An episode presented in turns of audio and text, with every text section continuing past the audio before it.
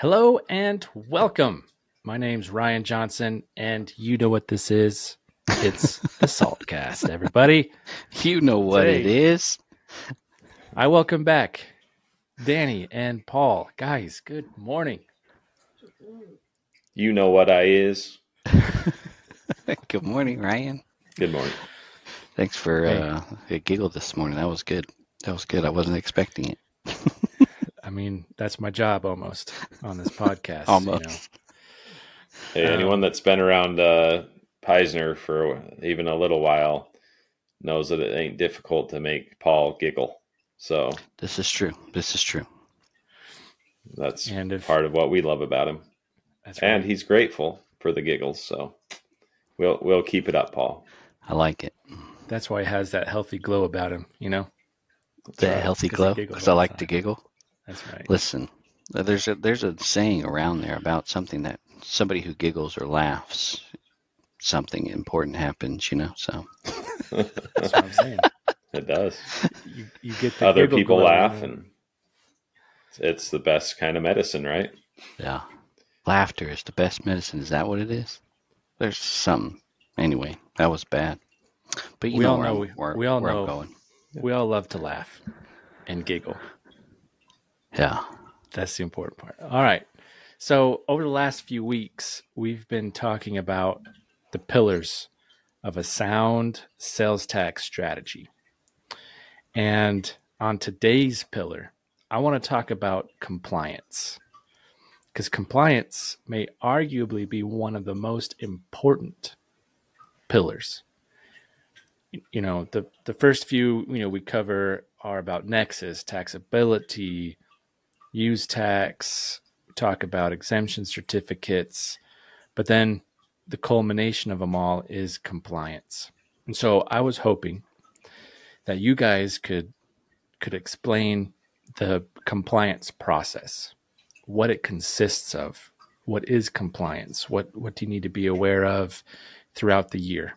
Is it something you can set and forget, or is there more nuances to it? Faux show. Yeah, the compliance piece is, is is huge because it's what you are doing on an ongoing monthly basis. It doesn't go away. You know, you tell your friends and colleagues and peers that you're in the sales tax space and they're like, "Oh, okay, yeah, sounds great." And then around March 15th comes or April and they're like, "Oh, you must you guys must be super busy now." Well, I mean, like I talked about before, sales tax is a monthly thing. So, every month from about the 7th or so through the 20th that's when the sales tax return filing process is due. It's heaviest, right?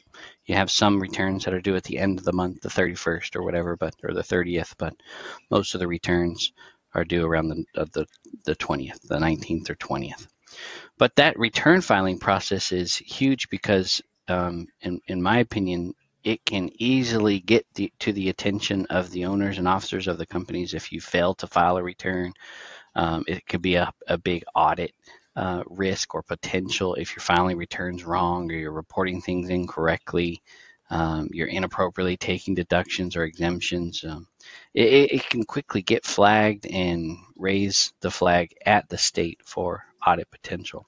But when we talk about compliance, we're, we're essentially talking about the sales and use tax return filing process, which once you've established Nexus and you've gotten registered in the state, then you have that monthly or quarterly, sometimes annual filing frequency with the state. And so you'll be responsible for reporting all the sales that you made into that state, reporting it on the return, taking any applicable deductions or exemptions on the sales tax return, um, and then reporting the tax that is due for that period.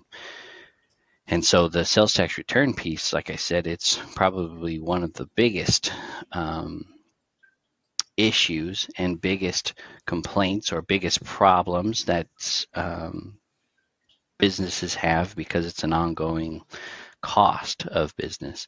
You know, most owners and officers are interested in driving revenue and you know increasing profit and you know selling more products, so on and so forth, and they're trying to limit costs. Well, now as a registered taxpayer, not only do you have the burden of collecting the proper rate and making certain that you have exemption certificates in place, all those the other pillars that we've talked about, but now you have to pay or manage uh, the ongoing filing process, which is can be a bear, which can be a bear because all the differing forms and the different requirements, the different filing frequencies, the different online websites, right? It can be a, a big burden for a lot of a lot of sellers.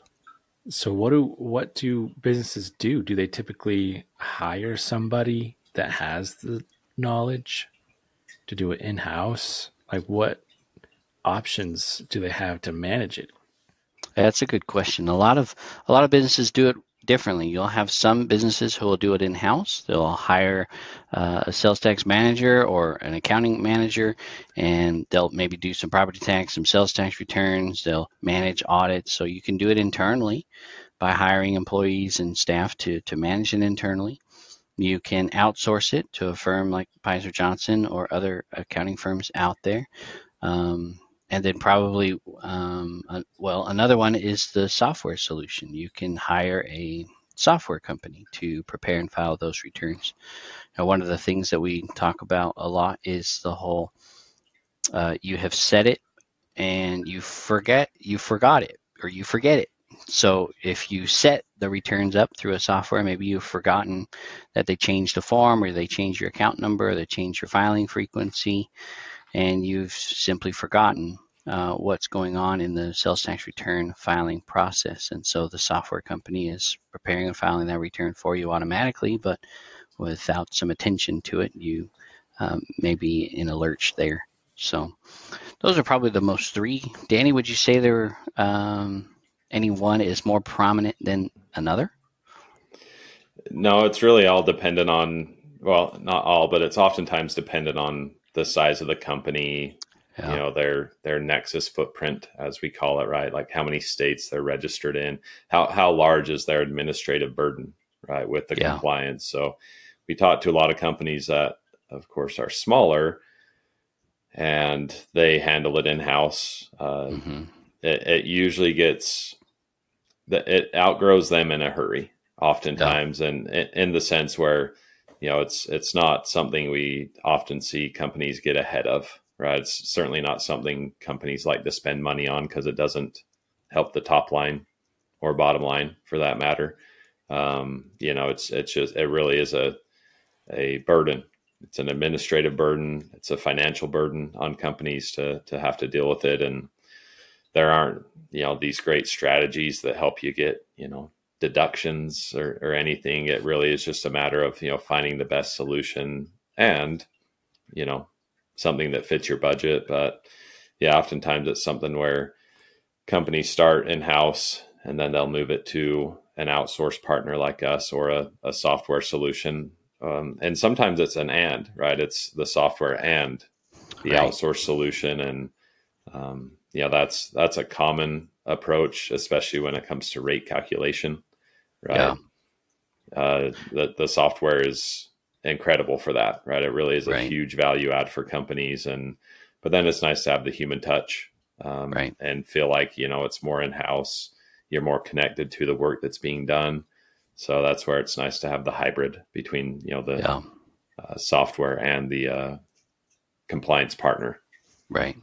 I was going to say some of our largest clients they do a hybrid approach where um, they'll do some of the sales and use tax return processes or services in-house and then we'll handle the other so we have done uh, worked with some clients who will prepare the returns and then we'll send the returns back to them and they'll file and remit the tax or they'll pay those returns. Um, and then that we've also worked with clients where they'll handle the audits and they'll handle the exemption certificates, but then they'll outsource the return filing piece. So for large large companies, maybe Fortune 500 companies, Fortune 1000 companies, whatever they may be, um, you, are going to have uh, a hybrid approach where you'll you may use a firm like Peisner Johnson, you may use a Big Four. So there's going to be uh, you're going to cherry pick essentially based on strengths and what what resources you have available internally, you you sometimes will end up in a in a um, hybrid solution. So um, when people are using like a software solution you know they tout a lot of automation and so that that does give people that mindset of set it and forget it.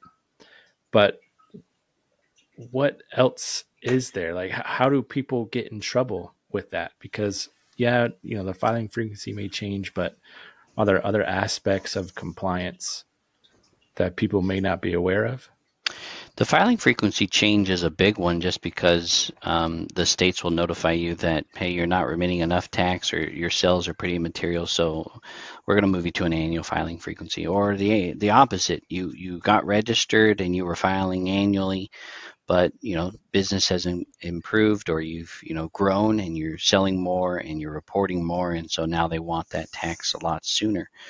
You have states like New York and Georgia and Florida who have a, a prepayment.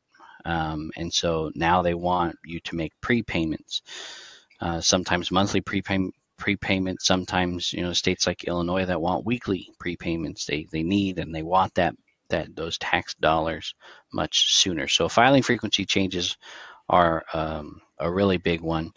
And then uh, from time to time, you'll have form changes. They come out with a new form, a simpler form. Uh, they try and you know streamline things a little bit better or simpler.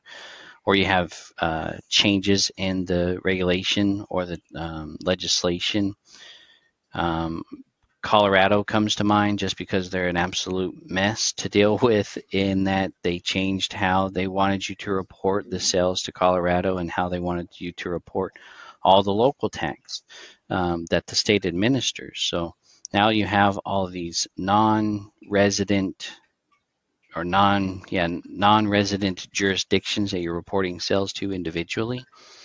And it just becomes a nightmare. The form change it's a different form it's a different style and it can be complex now, obviously it's complex and overwhelming for some and so using an outsourced provider is a good solution there so you have a change in the forms, but then you also have states who are constantly trying to update their websites. Everybody wishes that Missouri would update their website and allow for a lot easier filing process. Um, but it's not happening. Pennsylvania was one that recently just uh, went through a big change, and you had to set up a new username and link your account to it.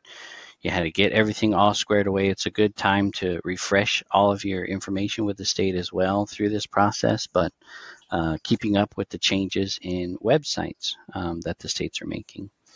Um, the other one that comes to mind with regard to websites is states like Alaska who then established the Remote Sellers Commission. So maybe you had a sales tax return that you were filing through the Department of Revenue, but now you're as a remote seller, you qualify as a remote seller. So now you have to register as a remote seller. You have to cancel your sales tax account. You have to register for this remote seller account, and now you're filing through this other website. It's just as uh, you know, depending on the state, can be rather cumbersome and overwhelming for many uh, taxpayers. So, so, would a you know software automation solution alert you to these things? Uh, not that I'm aware of. I mean, they, they can support them and they can handle them, but again, it's something that you have to set up and that you have to um, get them to do. Hmm. I think about Washington. Washington's another trouble state because they have the B&O tax. And for some sellers, when they set up the Washington return through a software or even through a third party, they sometimes and often uh, will forget the excise tax or the B&O tax. Mm-hmm. It's section one of the form. Section two, three are the state and local sales tax portions. And it's possible to report the sales and use tax to Washington without paying or reporting the excise tax. It's possible to do that. Now, I don't encourage it because Washington will come after you for that excise tax. But again, if you don't set it up correctly and you're not monitoring it to ensure that you know a toggle didn't get switched or the form change or the online website change or whatever the case may be then yeah you're you could be in the lurch you could be in trouble you could be hurting in the lurch i'm not sure what a lurch is but you don't want to be there. Yeah it's like in a pinch. You're stuck between a rock and a hard place. Um, I remember doing returns, you know, and you're you're two weeks and you're you're populating returns and then you're filing the returns, you're doing the onlines, but then in between those, you know, then you have two weeks where you are taking care of notices. You know, that's kind of like your, you know, it doesn't stop. It's not like it's uh you get two weeks break. And you know, we uh, we prided ourselves, especially for myself, is never late. We're never late on filing return. But we still got, using your terminology, Paul, bukus of notices.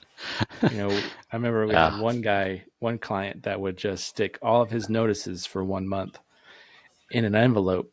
Yeah. And send some like those little suckers. What are yeah. they called? And some like Tootsie Rolls. Yeah. in the envelope. little dum dums or something, I think. Dum-dums. Yeah, yeah. Sometimes you put Laffy Taffies in there. but yeah, the notices can be a, a burden as well, uh, because no matter how great of a job you do, you could you could do your job just perfect. The problem is, is that you have somebody who's receiving and processing what you're doing, and especially with COVID and the number of state workers that were just working from home, uh, there was a delay in processing returns. There was a errors in processing the returns. They may have reported what was on line two. They they stuck it in line three because they're hand entering this information. so the movement to online filing uh, is crucial there, just to help through that process. But yeah, you, you gotta you gotta be on top of the notices because if you don't attend to the notices, then they they oftentimes will will end up in assessments and in liens. And so you filed the return and the payment came out, but the state posted it in a wrong account or they posted it not to your account or the return or the payment. And so they send out a notice. Hey, you didn't file this. And so it's a constant administration, administrative hassle just to work with the state. Hey, no, I did file the return and I did make the payment and here's my confirmation. You you did something wrong on your end. Go ahead and clean it up. Here's my supporting documentation. But yes, yeah. I think I think you'll also be surprised that usually it's through mail that they're sending updates. It's like okay, yeah. your filing frequency is going to be updated or and things like that. Yeah. What yep. else are we missing about compliance? I think that's it. I mean, you have the sales and use tax return filing season from you know as early as the first of the month all the way through the end of the month. Most of them do on the twentieth. You got to be aware of who administers that tax, how you go about reporting that tax, uh, if you're required to make prepayments, got to stay up on those. You got to stay up on the filing frequency changes, and most importantly, just making certain that the state processes and posts the returns and payments that you submitted and paid um, appropriately and to your account so that you get credit for it. So, if you don't have somebody who's monitoring and watching the notices, then that could put you in a real bind. And uh, we have seen where agents or representatives of the state auditors have shown up and knocked on clients' doors, you know, at their office. Hey, I'm here to collect a debt, and they're like, wait, what? We've seen where they've sent uh, notices and liens and everything to the officers at their home address to get some attention to the matter. So. Uh, the worst thing you can do as a registered taxpayer with a filing frequency is ignore the notices that come in. Uh, just don't do that through the return filing process. It will just mess your life up. And you know, as you get continue to get a number of them, um, liens and things, it just looks bad on your account or on your record. So you just want to do your best to file the returns correctly and make certain that the state does what you tell them to and how you file those returns. I think is most pivotal. Beautifully said. and uh, you know, and I hope that you consider chatting with us through what's next call about sure. your compliant solution uh, because we could be solid pillar for you guys. Uh, thanks again, Danny and Paul. Always a pleasure. And we hope to Thank see you on another one. Thanks, Ryan.